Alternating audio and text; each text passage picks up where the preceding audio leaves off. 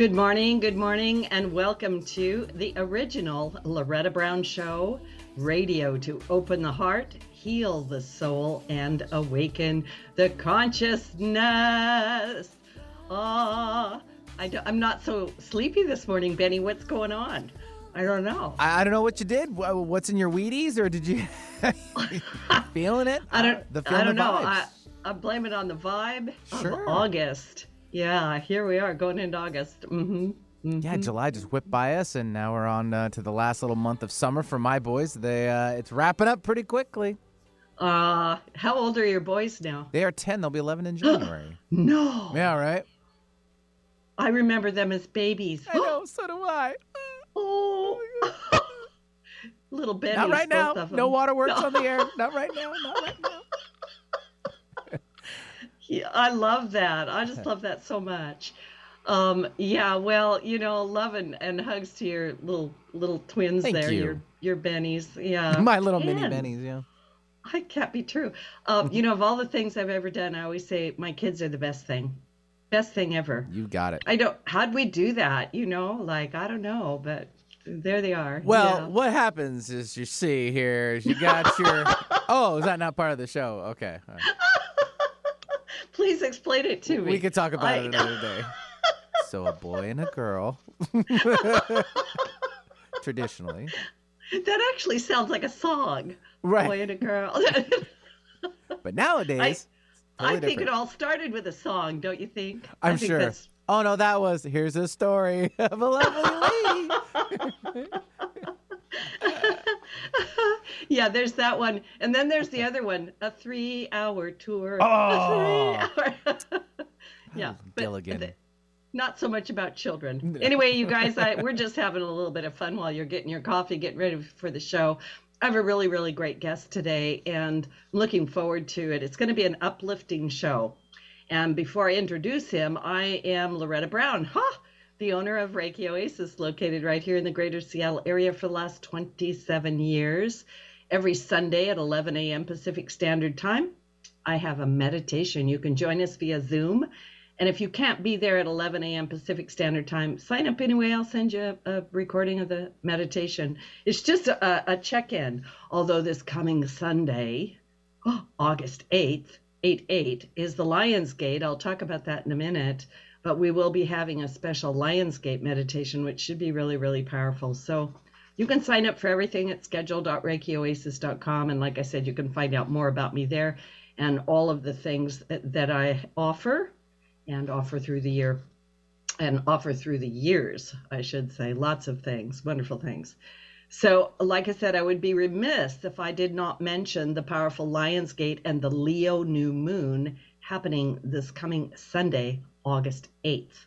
On August 8th, we begin a new lunar cycle under the presence of that Lionsgate portal, which is activated due to the rising of the star Sirius, which coincides with this time of year. Sirius is considered the spiritual sun because it's the center of the Milky Way galaxy. It's a central sun. And after disappearing from our night sky, it is now getting ready to return. So it's sort of like being in the underworld. Now there's a rising of a new sun. You see a new day, a new opportunity. Many ancient civilizations tracked the rising of Sirius, believing it was a powerful time of rebirth, abundance, spiritual advancement. Come on, let's go. And a shift into a higher state of consciousness. August 8th is a power date, not only because of the Lion's Gate, but also because of the numerology of 88 88, which represents infinity, spiritual intelligence, and DNA activation. It's believed on this day the high frequency energies of Sirius will be integrated into our being. And of course, you know, you, you, it always helps to put your attention on that higher thing, right? Like you need to participate in your own spirituality, your own divinity.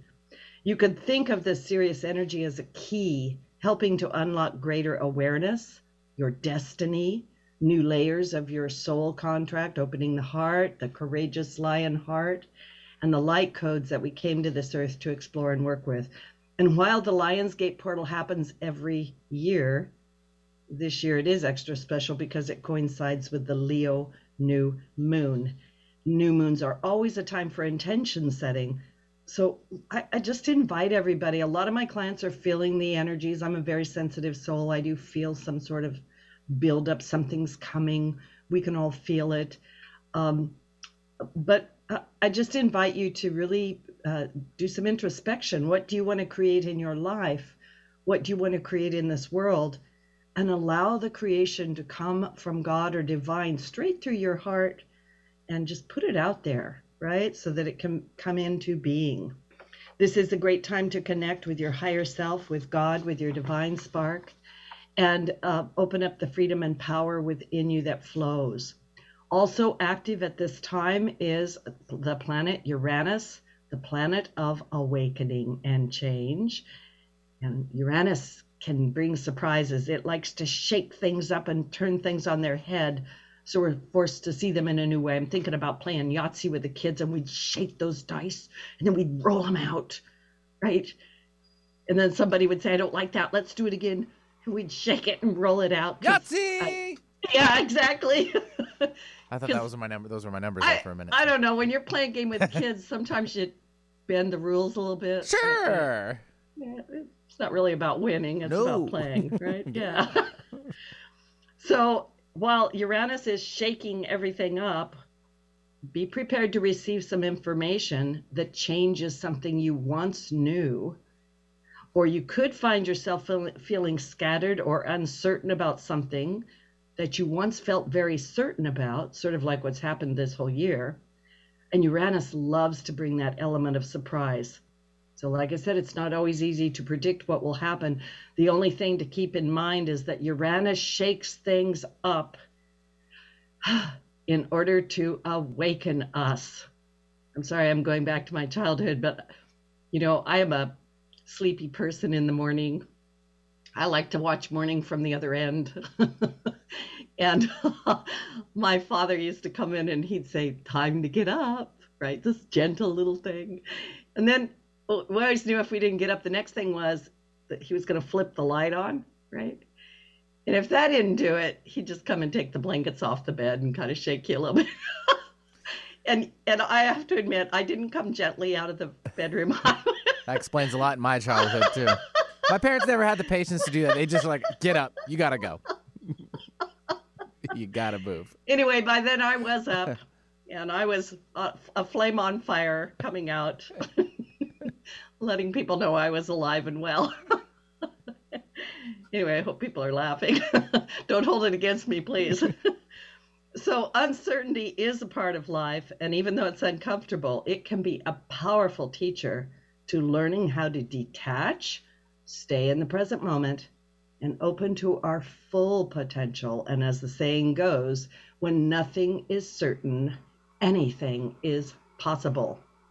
So, where can you view any uncertainty as an open field of possibility? We are in a powerful time of change. We are in the age of Aquarius, and the Leo new moon and the Lion's Gate is very heart centered, very heart driven, courageous energy. So, stay out of the ego and work with this beautiful energy as we move forward. So, wow. Um, every time I put together my little astrology check in, because like I said, I'm not a professional astrologer, I'm a hobbyist, um, I take a look at the guest that is on my show. And I could not have a more beautiful hearted man on my show today than Rabbi Wayne Dosick. And he he is just reading about him, I can't read his bio. It would take me uh, like an hour to read it. But he's a speaker, a spiritual guide, a healer. He's a best selling, award winning author of nine crit- critically acclaimed books, to include his latest book, Radical Loving One God, One World, One People. Rabbi Dosick teaches and counsels about faith and spirit, ethical values, life transformations, and evolving human consciousness. And in his new book, the rabbi sends out a prophetic call to us to rediscover our spiritual roots and have the courage to become voices for radical transformation. Courage, like the Leo Lionsgate, like, come on, to remember that as children of the universe and children of God, there is much more that unites us than divides us. And that in this emerging oneness, there's possibly a promise that earth can be Eden again. Wow.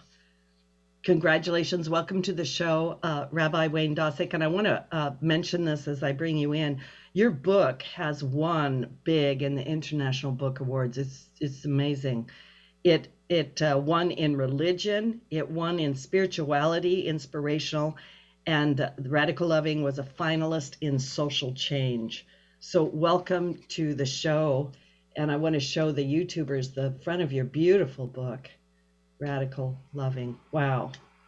What a timely book. Thank you so much for being on the show. I'm looking forward to this conversation. Well, thanks so much for inviting me. Thank you. Um, I, I, I just want to say this because I, I pulled a couple of, as you see, I'm a tag, I Uh-huh. tab, yeah. I tabbed things because um, your book really spoke to my heart. I loved it. For the listeners, I, I want to let you know it's it's um it's an easy read, but it's a very deep, heartfelt read. It it calls to your heart, and um, I also discovered that it's one of those things where I can say, "Okay, God, what do you want me to know?" And I just open it up and I just read a little bit of something there, and it it does do that. But I have been um, like all year. This has been a really rough year for people, and I work a lot with people with their um, mental and spiritual health and all this kind of thing. And I have felt this calling from the hearts of humanity, right? Almost like they're crying, like, what's going on, you know? And in your book, there's a, a beautiful quote from the mystic poet Rumi, and I'm just going to start the show with it. And it says, um, Out beyond the ideas of wrongdoing and right doing, there is a field. I will meet you there. Yeah, beautiful. What led you to write this book? And um, I would say why now, but you know, there's divine timing going on. But what what led you to write the book? I looked at the world Mhm. and I see, first of all, it's an incredible, incredible, wonderful time to be alive.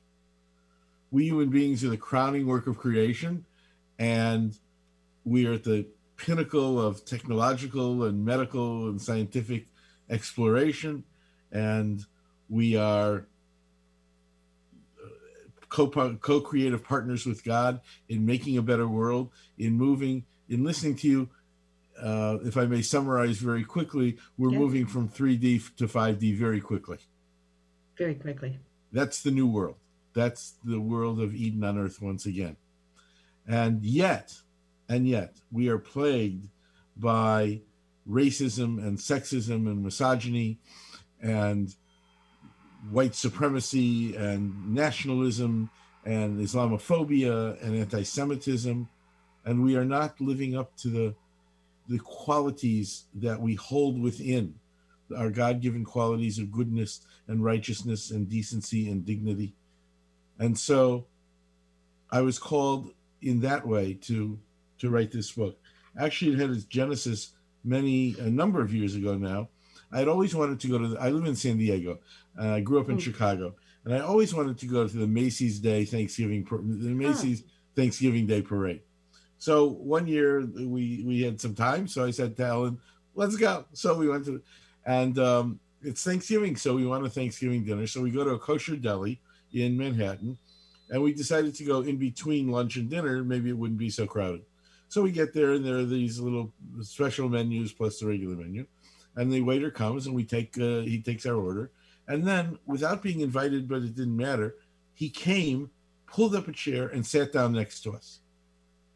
His name was Mohammed, a waiter in a kosher deli. yeah, I love that. Obviously knew we were Jewish because I'm wearing a yarmulke and uh, we're eating kosher. So he starts to talk, and it was one of the most heartfelt soliloquies I had ever heard. It was it was just weeks after the 2016 election, and he was petrified because of the call the Islam the call for the Muslim ban, And he said, I don't understand. We came here, my family and I, we work so hard. We want to bring up our kids in a, in a nice place and give them an education. And why? Why is this happening? Why is this happening? Yeah. And all of a sudden, and I can tell you're this kind of person too, I started getting a download. I pulled a pen out of my pocket and I said, Hand me one of those menus, please. I turned it over and started writing on the back.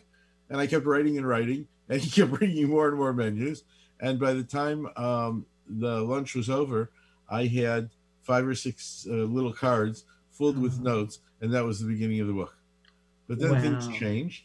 Mm-hmm. And you know, you know, in the publishing world, you have to finish a book, then you have to get an agent, and then you have to get an editor, and then you have to get a publisher, and on and on and on. And then came COVID, and the whole process was delayed three times. The book was supposed to be out three times early, two times earlier, third time.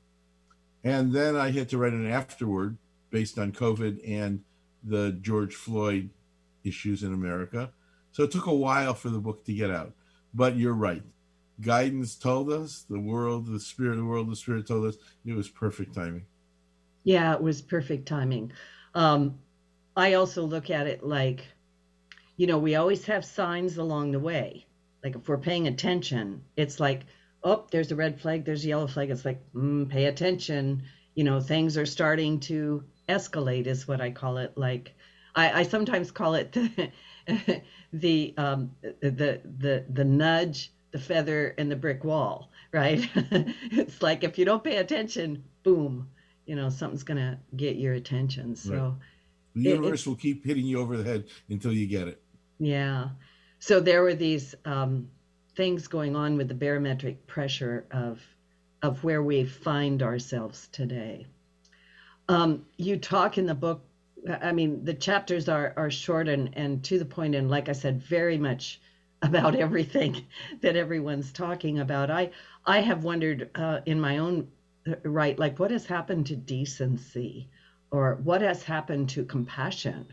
Or what what is going on that I, I could say man's inhumanity to man or woman's inhumanity to woman you know whatever that we're so escalated right now why are we here You know, America was founded on the notion e pluribus unum, out of many would be one. And I remember when I was growing up, uh, America was really a front porch community. And in Chicago, where we have those front porches in front of our houses, it was literally that. And when the White Sox were playing the Yankees in a four game series, everybody, everybody was sitting out on the front porch with our little transistor radios listening to the game. And we had block parties and Fourth of July celebrations. And my mother was a stay at home mother, but once in a while she would go out to a, a PTA meeting or a sisterhood meeting or a book club. Um, and it didn't matter that she was gone for two or three hours because the moment she got back, she didn't even have time to take off her coat. One of the neighbor ladies was was uh, calling on the phone saying, "Roberta, do you know what Wayne did while you were away?" uh, we had we had mothers in every house on the street, and then a number of things happened. I, I'm sorry to say, since I'm such a lover of baseball, that part of it was baseball, free agency in baseball. sure Because it used to be that everybody knew every player, and the players were for the team and for the city. And um, then came free agency. I love labor unions. Uh, the America was built on the back of labor unions, but uh, here now the players weren't for the team or the city; they were for their own statistics, sell themselves to the next highest bidder. And then America became me, me, me Mm. not the common good, not the Mhm. highest good, not the greatest good, but me, my selfish interests. And it also became not me. Not me, said our famous athletes. Even if my bloody shoe prints are all over the murder scene, I didn't kill my wife. Right So that's what our children have been learning me, me, me, or not me. No sense of responsibility, no sense of communal obligation, no sense of creating community. There's a chapter in the book in Radical Loving about creating sacred community. Yeah. There's something sacred and holy about being a community where the life of another becomes as precious to you as your own. That's radical loving. Wow, um, that that's straight to the point. Um, for for those people don't that don't know what front porch front porch communities are because I grew up in one too, right? It's basically you know your neighbors, right? right? I, I was talking to someone recently and she said, "Do you know who your neighbors are?"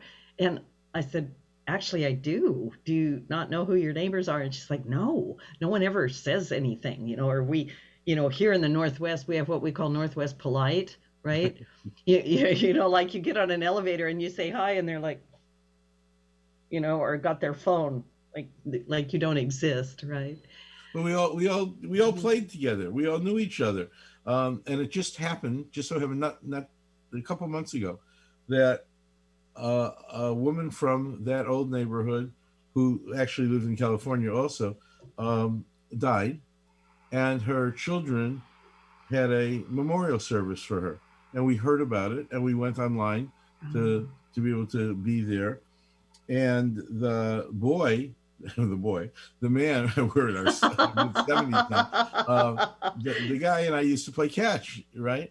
And so his sister, who was a couple years older than we were, reminded me in that memorial service that when her brother and I were playing catch, we made her be the pickle in the middle of pickleball of of, uh, of, uh, of running bases, and there she was, pickle in the middle. And she's now talking about 70 years or 60 something years ago. But we remembered. We all remembered. Yeah, it's those things. Um, I think you talk about this in your book, but I also experienced this where um, you know, at the end of life, you know, when people are looking back on their life and you say, wow, what was the best part? They talk about things like that. They talk about family. They talk about uh, community or, or heartfelt exchange of things, right? They don't say, well, I was the CEO of this big company and that was just, you know. That's so right. What, uh, obviously, as a rabbi, I've, I've been with people in hospitals for a very, very long time. And I want to tell you, no one ever said to me, oh, I wish I had spent more time on my business. I wish I had spent more time making more money. Yeah. I wish I had earned another degree. I wish I had bought the uh, fancier golf clubs. Everybody said, "Oh, I wish that I'd spent more time with my family. I wish that I'd spent more time playing catch with my kids. I wish that mm-hmm. I'd uh, taken more vacation time while the kids were off of school so we could go traveling." The the the core values of life are ours to choose or to neglect. And when we choose them, our lives become richer and fuller. Well, I'm I'm thinking while you're talking about what's called failure to thrive. Mm-hmm. And you know, this past year with all all the lockdowns, like like here in the Seattle area, we only just recently got to where uh, we're uh, uh, not so locked down, right? And it, it was a whole year so people people were missing each other everybody's feeling isolated and separated but i'm also thinking about those studies that they've done with babies and the elderly where if they're not touched they have a failure to thrive yes. right yes mm-hmm.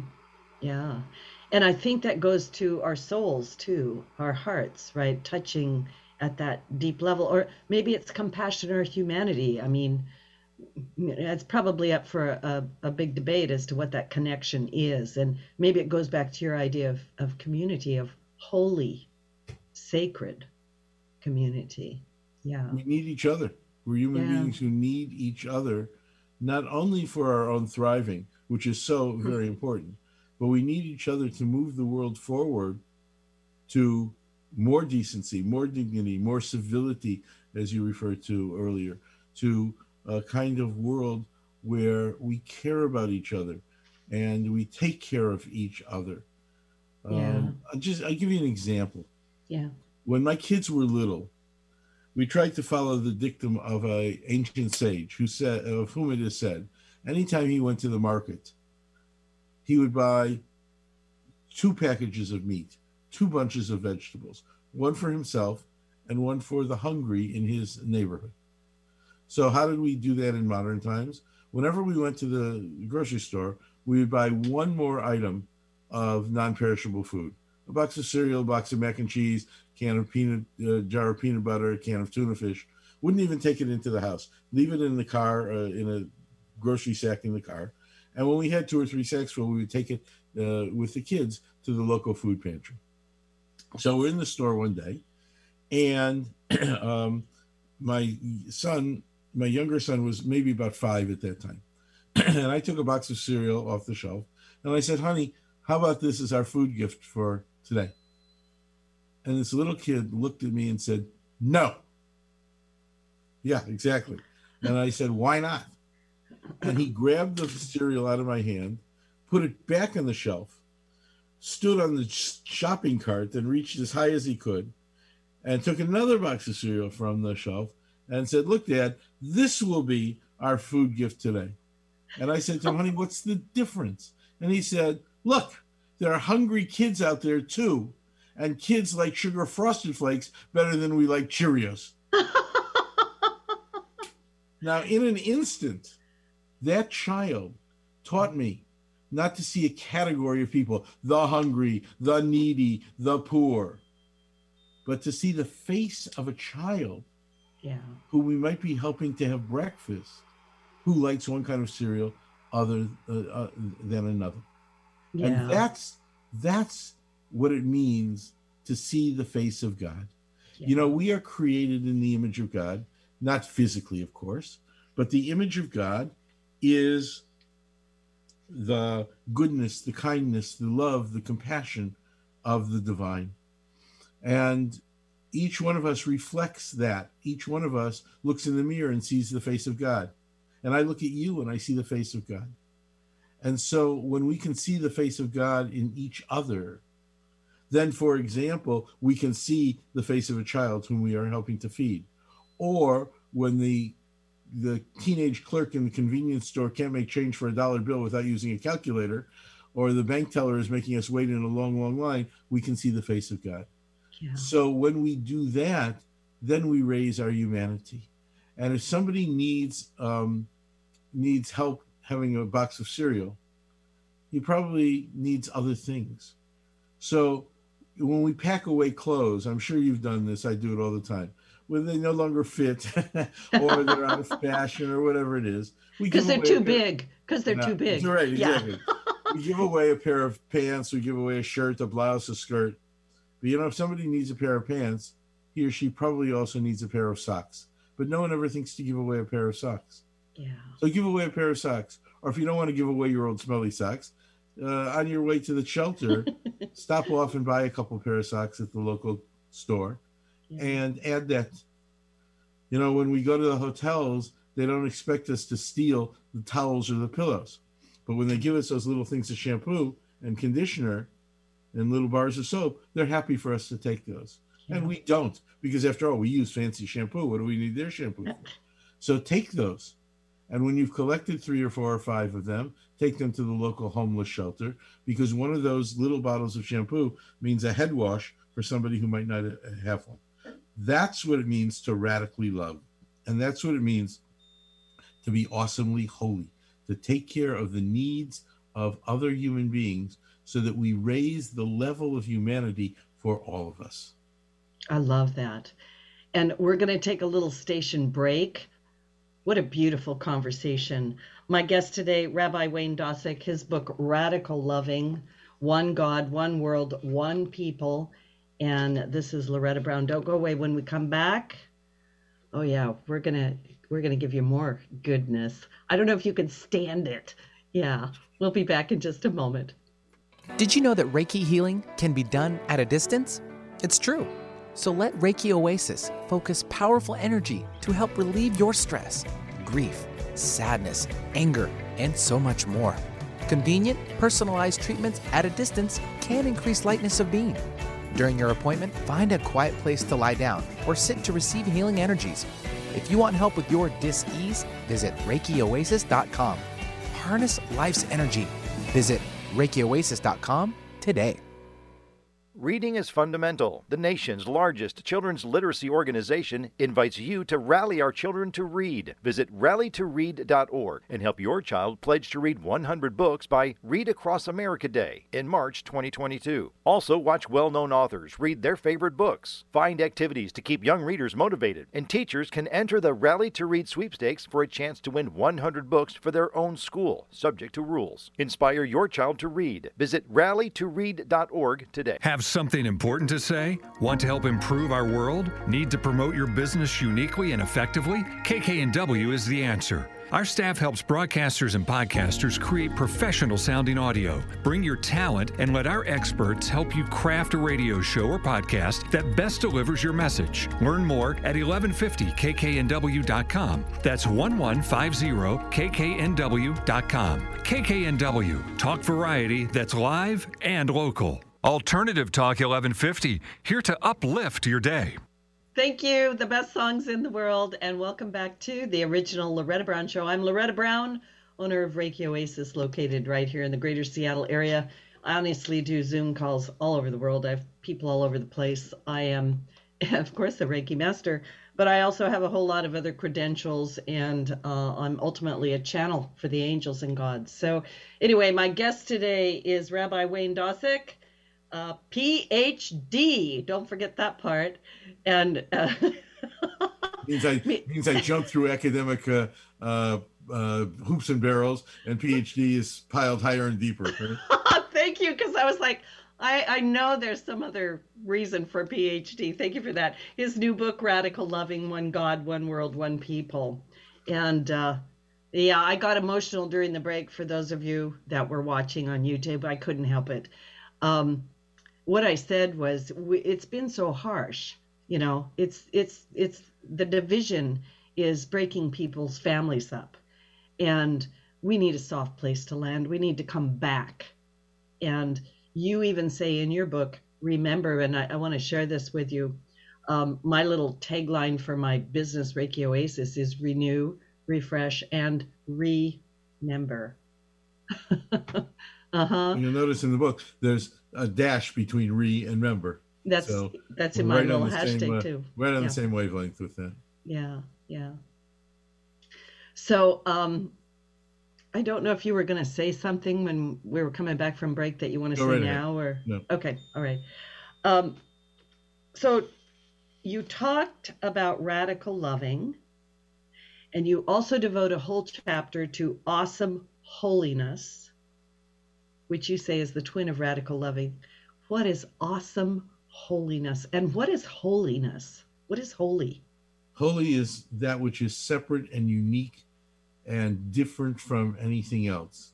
So, for example, the Jewish wedding vow is you are holy unto me. You're consecrated. You're sacred unto me, which means that you are different and unique from any other man, any other woman in the world we keep the, our precious Torah scroll in the holy ark.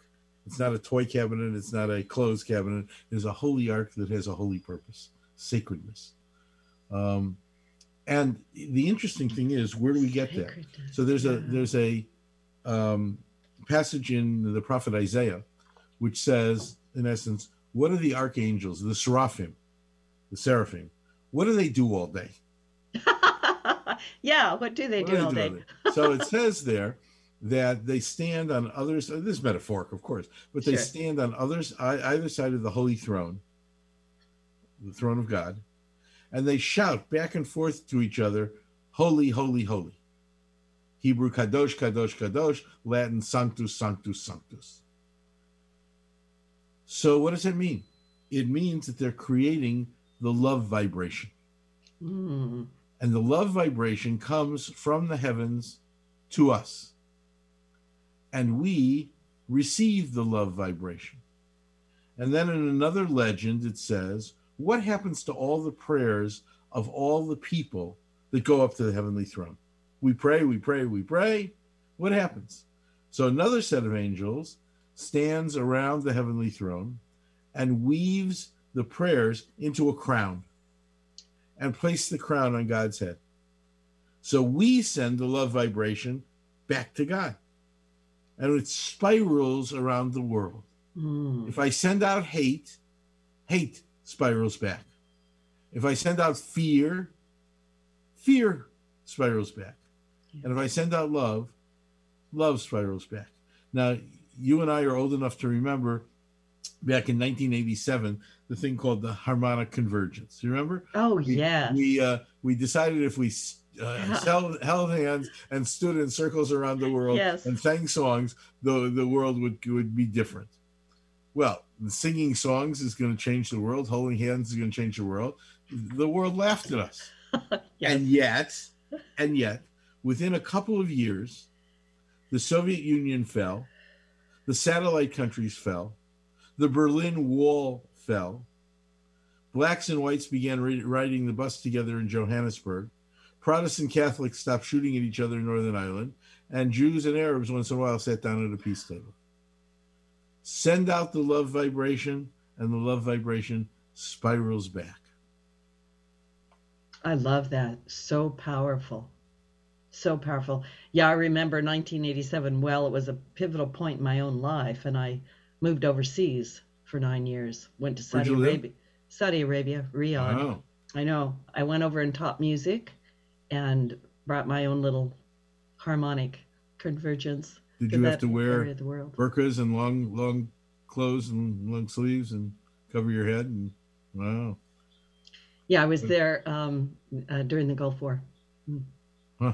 I have i'm gonna have to to tell. have you on my radio show so you can tell us all about that story that's a great story It it really um you know I don't want to make this about me, but it it brought my spirituality to a really big deep point, and uh, like I was saying earlier, sometimes we get shook up so that we can be rolled out in a different way, right. And it it really uh, threw me catapulted me upon my higher path. That's what I'm going to well say. I'll, I'll tell you this. I, I grew up as i said on the southeast side of chicago which in the 40s was a polish catholic steelworkers neighborhood and then in the 50s a few jews began to move in and a few protestants began to move in and by the 70s it was a totally uh, african american neighborhood so it was a neighborhood that changed radically over just a few decades right. so when we were kids, we all played together on the playground when I was four or five, six, seven years old.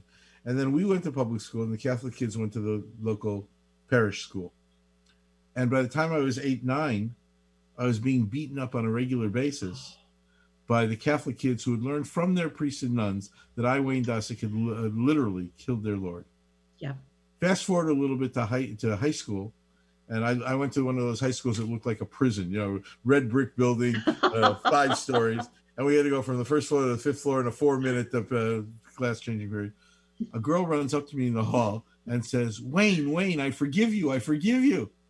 And I thought, well, there are probably some girls in this high school, but she wasn't one of them. So I said, "Bonnie, what is it? What is it?" She said, "I forgive you for killing Christ." I said, "What are you talking about? That was two thousand years ago." I didn't know him. I knew he was a good Jewish boy who made good, but I didn't know him. I wasn't there. I wouldn't kill anybody. She said, No, no. I just heard on my radio, that little transistor radio again, that the Pope said we could forgive the Jews for killing Christ. That was Vatican II and Pope John the 23rd. Yes.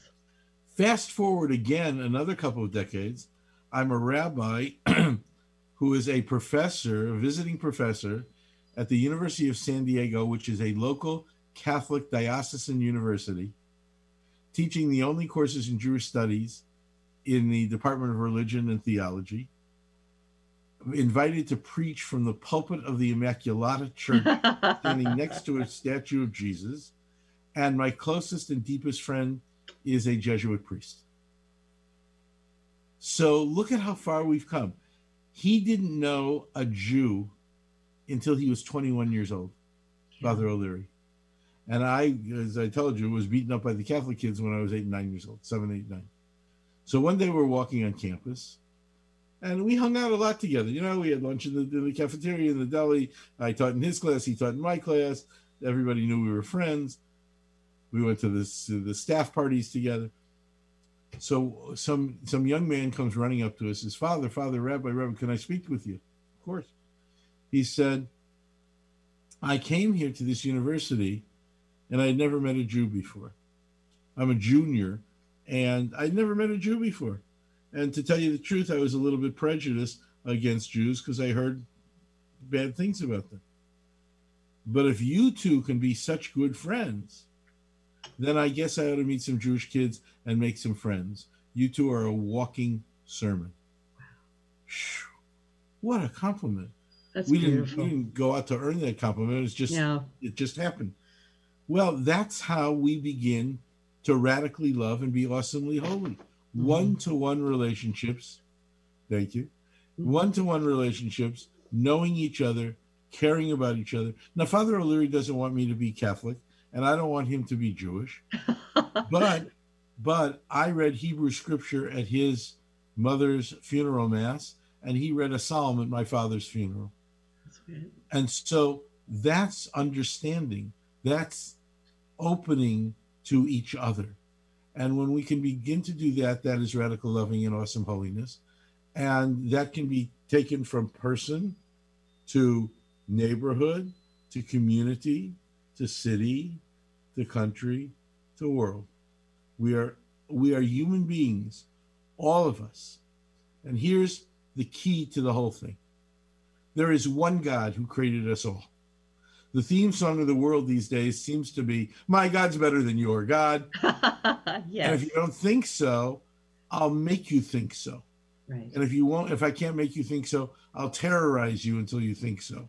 Or then I'll kill you if you don't think so. so the lesson is that there is one God who created us all. We are all God's children. God doesn't care what we call him, her. Because in a family, you may say mothers, another sibling might say mama, mommy, daddy, papa, whatever. It's all the same person. It's all the same God. And God says, create different pathways to and from me. That's wonderful because oneness, oneness consciousness does not mean sameness. So Ah, you yeah. create a path that's quiet, you create a path that's joyous, you create a narrow path, you create a stark path, you create a gaily decorated path. It doesn't matter. It's all the same journey from God to God. And so God does not play favorites. God does not say, I love you more than I love the other one. God does not say, I love your pathway more than the other pathway. That's been part of the problem of the world. Judaism came along and said, We have a better scripture than the pagans. And Christianity came along and said, We have a better scripture than the than the Jews. And Islam came along and said, We have better scripture than all of them. No, no, it's not better. It's not new. It's an addition to. It's an addition to. Because human consciousness evolves, and therefore the way God talks to us evolves. God did not talk about rocket ships to the moon or rovers on Mars to antiquity. But there's a new world. A new world blossoms every single day. It's just like science doesn't this does doesn't create anything ex nihilo. Science discovers what's already there. And when science discovers something new, then it just means science has learned more than it knew yesterday. it doesn't mean the old is wrong. It means we've built on it to understand more. So if we begin to understand there's one God who who loves us all and does not play favorites, then we are closer and closer to a world of oneness. Wow, I loved so many things you just said. Um, I was write down stuff. I wrote down oneness does not mean sameness. Right. And I actually think that people understanding that that that's a key component to understanding oneness because so many people are like uh, no no no we can't all be one right? You know like like you say my god's better than yours. My beliefs are better than yours. My area of the world is better than yours you know whatever it is. And we can have that uniqueness and still be in oneness. Yeah. And at the same time, we cannot do things in in our uniqueness that are detrimental. To another group or to another person. yeah thank you So, for that yeah We have the whole we have the the, the whole issue that, right now of getting vaccinated. Hey, I got vaccinated. You got vaccinated. Benny got vaccinated, and as soon as his kids are old enough, they'll be vaccinated. And I had I was on a show like similar to yours the other day where uh, the host was adamantly against vaccination and told me how terrible I was and and I was ruining her personal freedom and on and on. And I just said, how do I get on an airplane with you if if uh, if I can't trust that you are well and going to be well? there is a responsibility to the common good. That's where civility comes back in. That's mm. where the notion of the highest good, the best good. Eh, you know, I wrote this book as an aspirational book. This is what we can be. Right, aspire to. And yeah. then we were smacked with reality. COVID came along. And I'll just give you one little example. America must reopen because my pizza parlor, my dry cleaning shop, uh-huh. my nail salon is the only way I can f- make a living and feed my family. That's one. America must open because I must have the freedom to go to the beach and to go to the nightclub to go dancing and drinking. Well, those are two different approaches to the same thing. Here is one for the good, the common good, and here is one for total selfishness and self interest.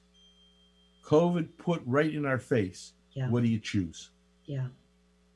Yeah.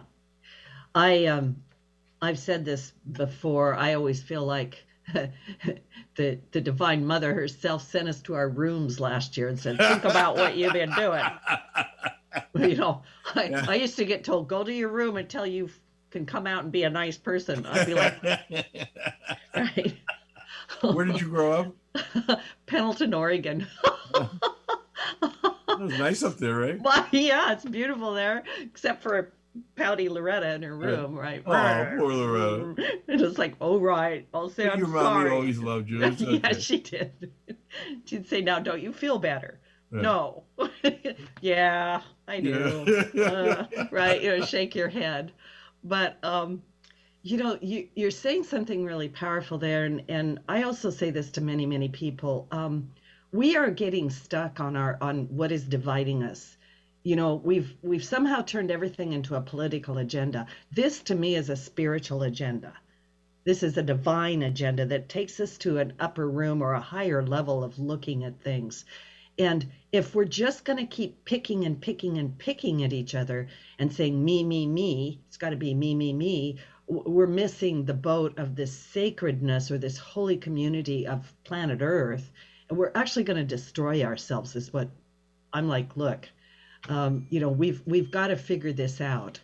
And i just want to say to the listening audience that your book radical loving um, really brings to the forefront and it's kind of a personal journey through the book although it, it like i say you have such a beautiful way of like you, you, seeing the face of god in everyone and actually i do that too. I, I i can never forget that the person i'm talking to is a person and they're a human and they're suffering and they're the center of their universe and they have good things and bad things, right?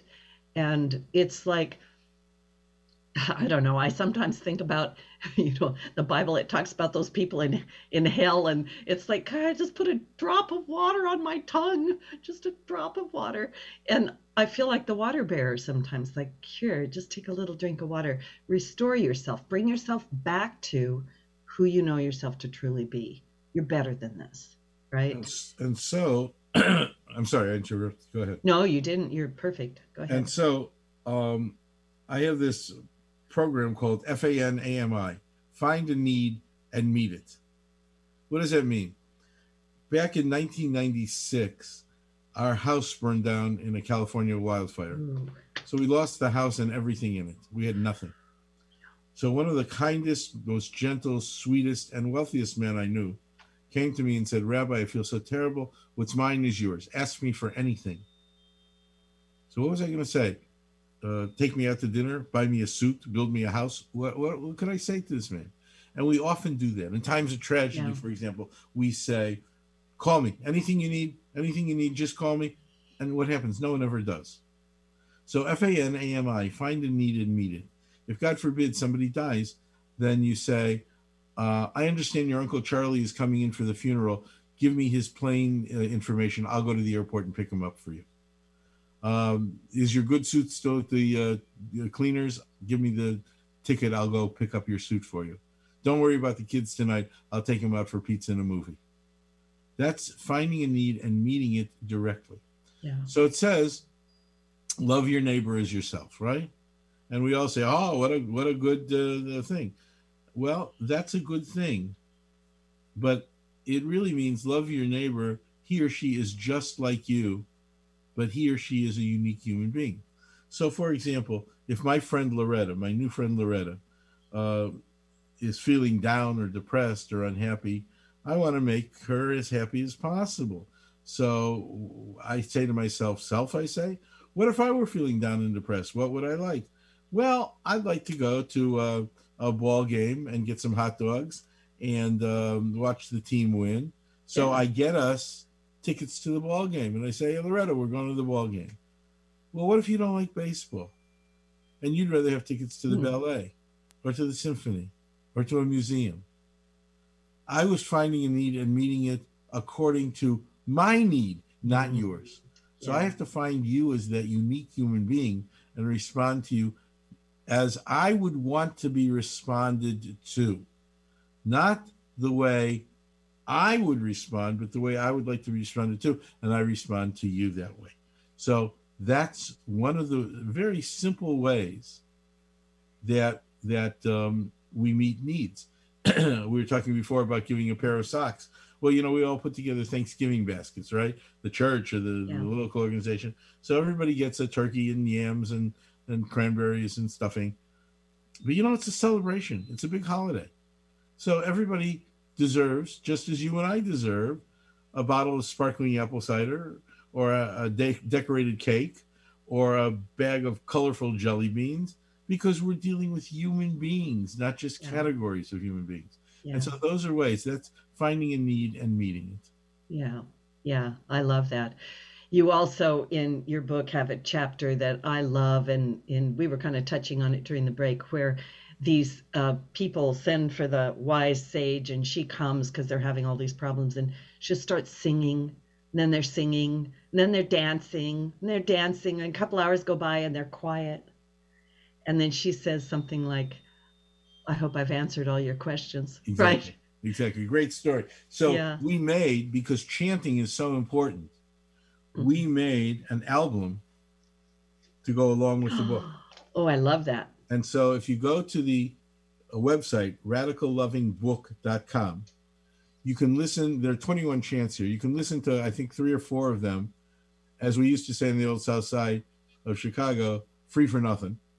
Or if you want the whole um, you want the whole album you can download it or you can buy a hard copy cd i know a lot of people don't use cds anymore but it's all in english and you get with it the lyrics so you can sing along because chanting goes much more much deeper than our uh, consciousness it goes deep into our unconscious and chanting mm-hmm. opens our world and brings us closer and closer to the divine so we made that uh, CD to go along with uh, with the world. I know I shouldn't call it a CD; that's all ancient, but that's what I know. Uh, At least I, I, I don't call it. it. a tape. right? I, I, love it. I love it. Chanting, yeah. I, I actually practice chanting. I love music. I'm a professional musician, but um, I think everybody should be singing and dancing and laughing. Right. Every single day. So I'll give you an example. One of the songs, I mean, so they're all very simple, simple little sing. so, with greatest love, eternal love, greatest love, eternal love, greatest love, eternal love, greatest love, eternal love. Oh, I love it. So those are songs that are going to get stuck in your head. Right. So we're down to the last 30 seconds or something. I'll I know. I miss you already. I missed you first, right? And uh, my guest today has been uh, Rabbi Wayne Dosick, PhD, his beautiful book, Radical Loving One God, One World, One People. And you can get the chanting via CD or download also. And uh, where can they find you? And your book's probably on all the booksellers. all the all the major booksellers. Um, the CDs there as well on, on Amazon and others. And I'm at radicallovingbook.com. I love that. Thank you so much. It was a blessing to have you here. Thanks for bringing the sacredness and the holiness uh, back to our consciousness and to everybody out there. Whoo! Keep your water handy for the Lion's Gate. And oh, happy birthday! Happy birthday, Rabbi!